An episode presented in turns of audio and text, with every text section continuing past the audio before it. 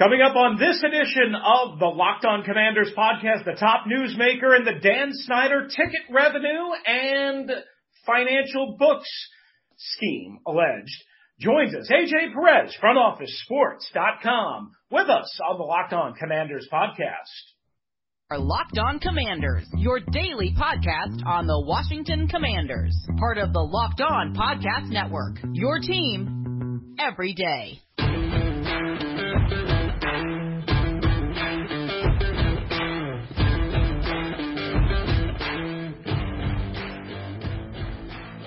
All right, it is great to have you with us right here on Locked On Commanders. I'm Chris Russell. David Harrison is out for this particular episode, uh, and as always, we make uh, we thank you for making us your first listen of the day and your first watch on YouTube. Locked On Commanders is of course free and available on all platforms. You can follow me at RussellMania621, the podcast at LO Commanders, David at D Harrison 82, uh, and again, we appreciate you being with us. So as we mentioned. AJ Perez is with us from frontofficesports.com. Now, AJ Perez can be found on Twitter at by AJ Perez. Perez, of course, with a Z. Of course, make sure you go and check out frontofficesports.com. Terrific information about the business of sports and a lot of coverage of Dan Snyder and the Washington Commanders. Uh, and AJ is kind enough to spend some time uh, with us uh, on this particular edition. First of all, AJ, thank you so much uh, for joining us. Really appreciate your time. Yeah, no problem. Thanks for having me on. Um, so, so let's start with this. Um, before we get into your latest, you were at the NFL owners meetings last week. Um, how did you go there with the specific interest in finding out more about what you have been reporting at Front Office Sports, or did you go there because you know that's a chance to run into NFL bigwigs and it in general helps frontofficesports.com and what you do? I booked my flight and hotel well before I had any inkling of this, you know, mm-hmm. weeks out and got the credential and stuff. Uh, I was just there, you know, to, you know, it's been, this is the first owners meetings in three years. So I want to get my face out there. You know, everything's been virtual during COVID. Um, first annual meeting, I should say. The owners meetings, they, they were in person in New York a few months back as well. But, uh, it was just, just, just a chance to run into my sources, talk to them in person, make new sources.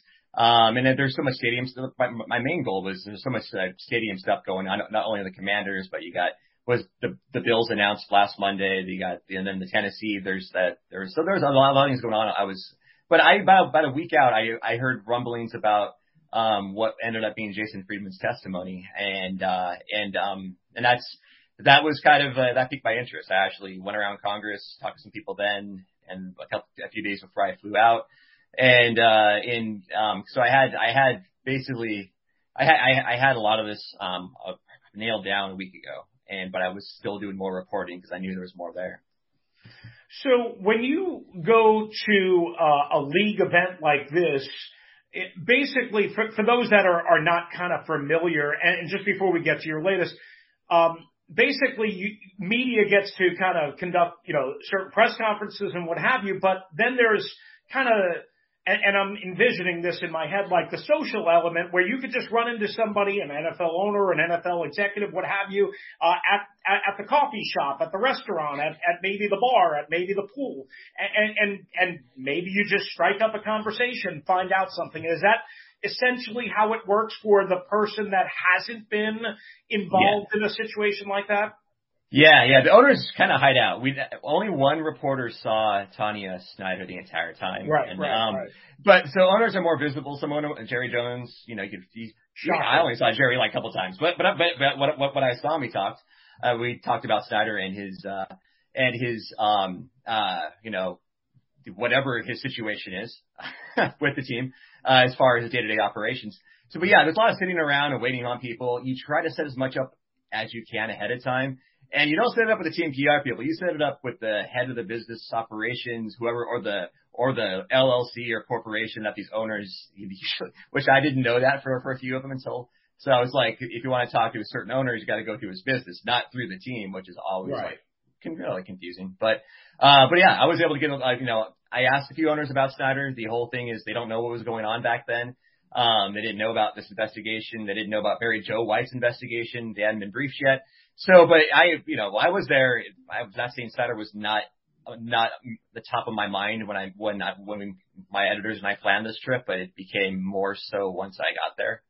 Your first report on frontofficesports.com last Thursday uh, basically alleged, and correct me if I'm wrong on any of this, essentially a two financial book scheme, if you will, that Congress had information on.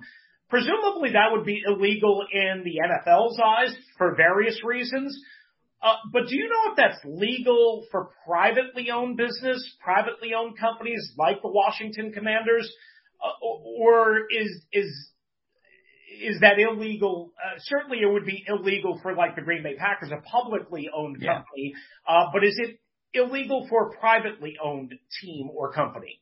That's a good question. I haven't asked that, but I think the the NFL handles this business internally. I don't mm-hmm. think you're going to see uh, if this connects to anybody if the information turned over is is verified and that there was some kind of potential fraud, alleged fraud going on, I don't see Goodell calling the cops on them. I don't see Goodell calling the IRS or DO. They're going to handle this internally because anything they don't want. The NFL never wants numbers out ever, and this right. is why you know. And it's nothing. You know, they've they fought against this uh this committee. They fought. Look at look at St. Louis. Look how hard they. Look at that huge settlement they had to take just to not air some of the dirty laundries, and not the dirty laundry really, just any of the financials. That's not dirty. I mean, I'm making money is not and for a capitalistic society. Um, but they don't want people to know the true nature of how how, how profitable this this right. this league can be, and you know, and um, and that's that's a big big part of it. And I think that's that's the they they they really protect the information when it's, as far as financials, and it's going to be across the board no matter what we're talking about.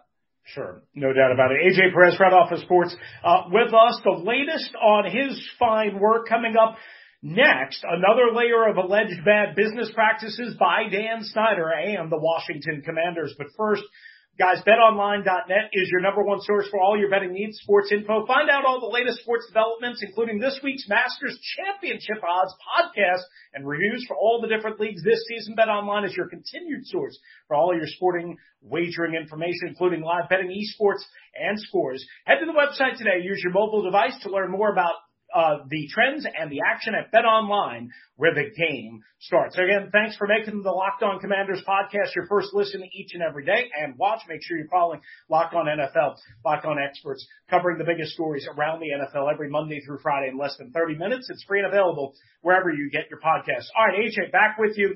Uh, and again, make sure you follow at uh, at by AJ Perez, frontofficesports.com. Uh, dot com. so you had this huge story that broke up the final four and WrestleMania weekend on Saturday night. Uh, it, it was, it, it, it kind of caught people by storm and everybody started buzzing. For those that missed it, basically the latest from Front Office Sports and you is that not only is there essentially a, a, a cooking the books type scheme, maybe two different books, but the story alleges that Dan Snyder and Congress has information on withholding the ticket sharing revenue from other NFL teams. Can you explain the nuts and bolts for those that maybe don't understand how this process works?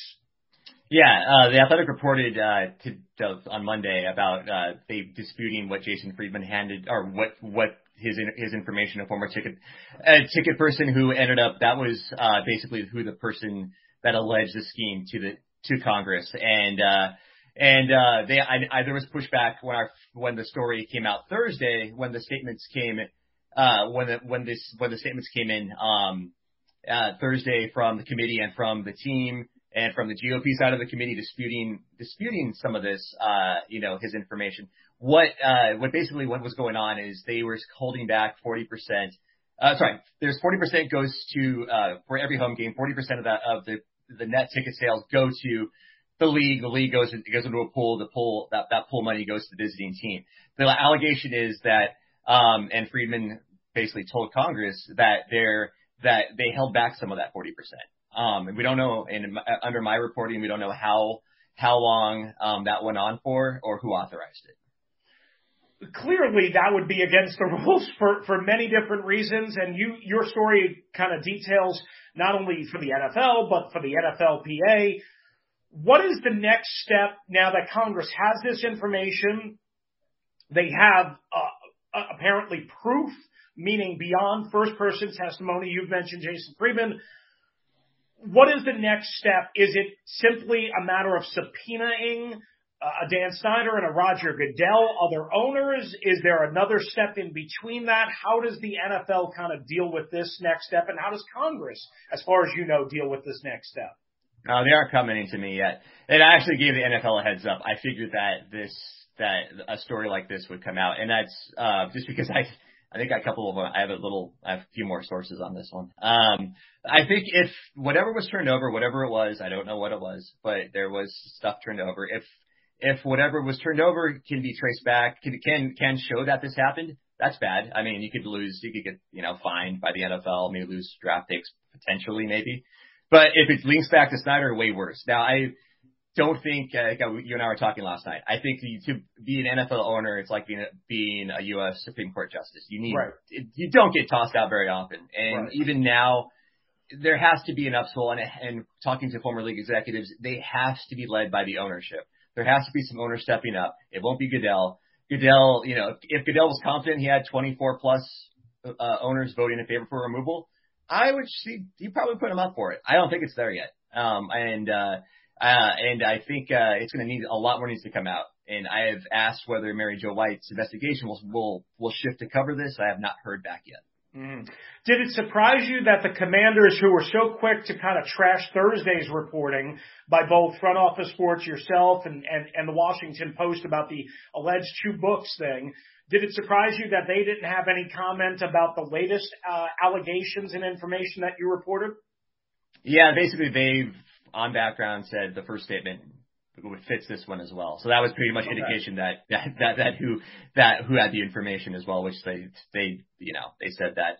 Uh yeah, so I I, I was I, I gave them two two hours as well. So I don't I give my I give my sources time, especially in complicated subjects, uh time to uh time to respond. Um and uh so that didn't happen. And but I we have on I have chatted people with people close to Snyder. I knew this was coming out. I knew they they weren't happy with my report, and they, but they, since Congress has the information, it's kind of out there.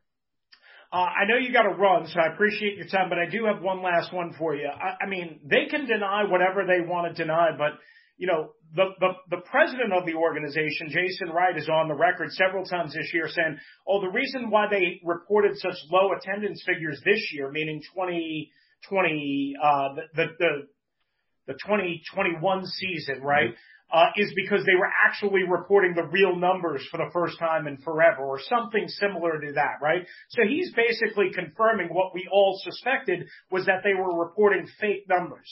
So I ask you this, AJ, just in, in closing. If they were doing that and the, and the president was willing to admit it, and I know that this has been going on, the fake numbers thing publicly, what have you, they were doing that, do we know what the process is for actually reporting real numbers to the NFL? Meaning, if they were saying 75,000, is it, do we just presume that they were reporting, oh, I don't know, 58,000 or whatever to the NFL, and then that's how they calculate the 40%? Do we know anything about that process? I don't. Uh, I then I know they get audited. That you know, the, the team gets audited, and, and a separate audit happens for ticketing every year. Um, and they have to turn in every week, and they have to turn in the, the, the numbers. This wasn't a wholesale. This scheme wasn't a wholesale thing. Per my sources, it only occurred during major um, ho, ma- home games where they're major traveling teams. So if the Eagles, the Cowboys, they they would they would pick their spots on this. I can't get into details how they did it and who was involved it was not through Ticketmaster. It wasn't through any any of this how they how how they did it. Uh, it was selective. Um, and uh, and from there, so it's and it also I have another story that, that I have information Congress doesn't have, on another part of ticketing that does that and on how they did the numbers. I'm working on. I can't give much more information because I need to talk to my lawyers at my, my, my at my workplace since you don't, have don't want to put you in. Yeah. So, but yeah, so but yeah, but so there there are other things out there, and there and this could have been um, done a few different ways. So basically, just in wrapping this up, you you expect more to come, more details at some point from from what you know already and what you're working on in terms of confirming and and layering extra information.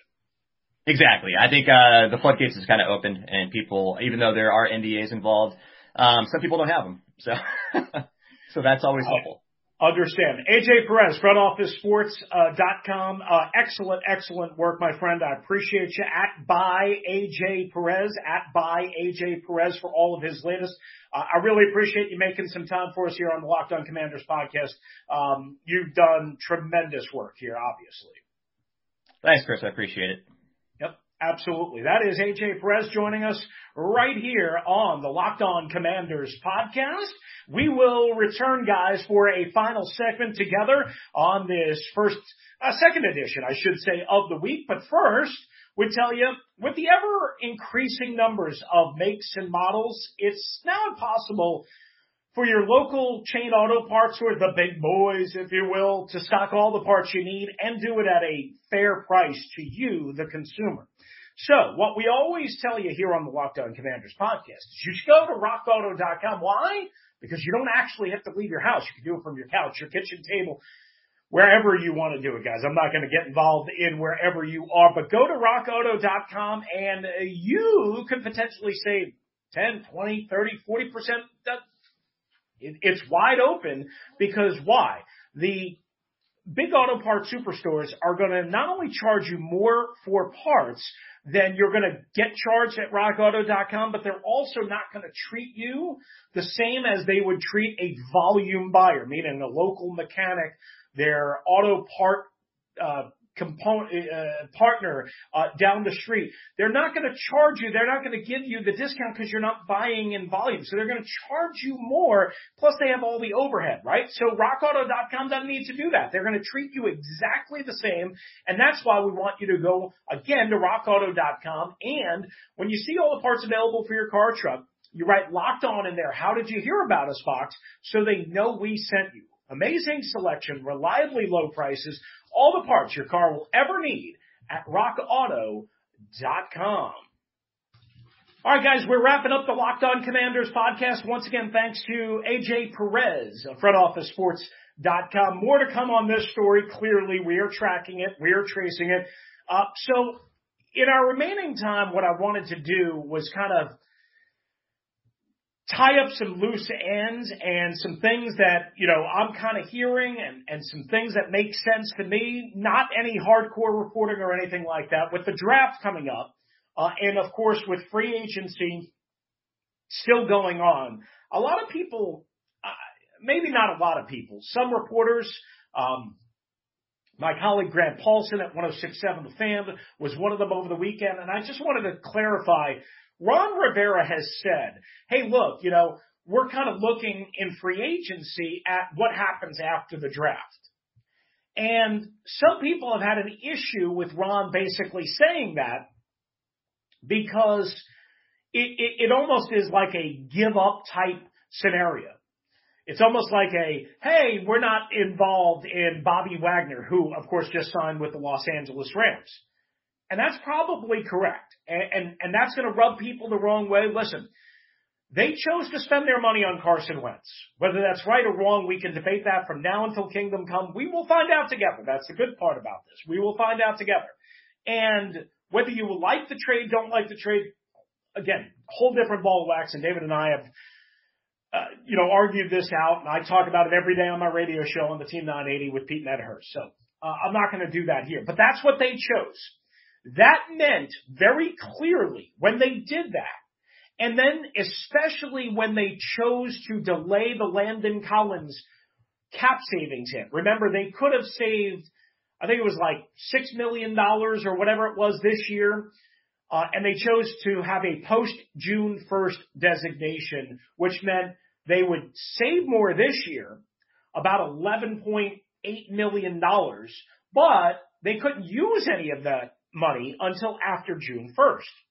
So as soon as they did those two things, I don't know why anybody thought they would be involved in Bobby Wagner and Odell Beckham and uh, Jarvis Landry and all. Like we can speculate, we can wonder, we can think, we can say, okay, is it possible that they could get one of these guys? Yeah, it's possible if they were the Los Angeles Rams, if they were the Green Bay Packers, if they were the Tampa Bay Buccaneers, if they were a destination team, a destination organization. They're not.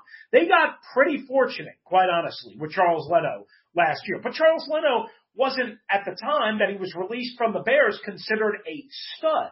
So they went out, they recruited him hard. They needed a left tackle. It made sense. They did it one year, like $5 million deal, and it worked out perfectly. Charles Leno is reliable, dependable, steady, solid, uh, to play, you know, every game. He hasn't missed a game since 2014 uh, in his NFL career. You get the point, but that doesn't happen every year. But that's what they have convinced themselves that is right for this particular football team in this particular situation. Remember last year they struck out hard, at least initial early returns on being super aggressive in free agency with Curtis Samuel signing a three year uh, deal that was worth, you know, roughly an average of four, 13 or 14 million dollars uh, per year. Actually, I think it was a four year deal if memory serves me correct. William Jackson III was a three year 42-ish million dollar deal. Again, roughly about 14 million dollars per year. Both of those did not work out for them through year one.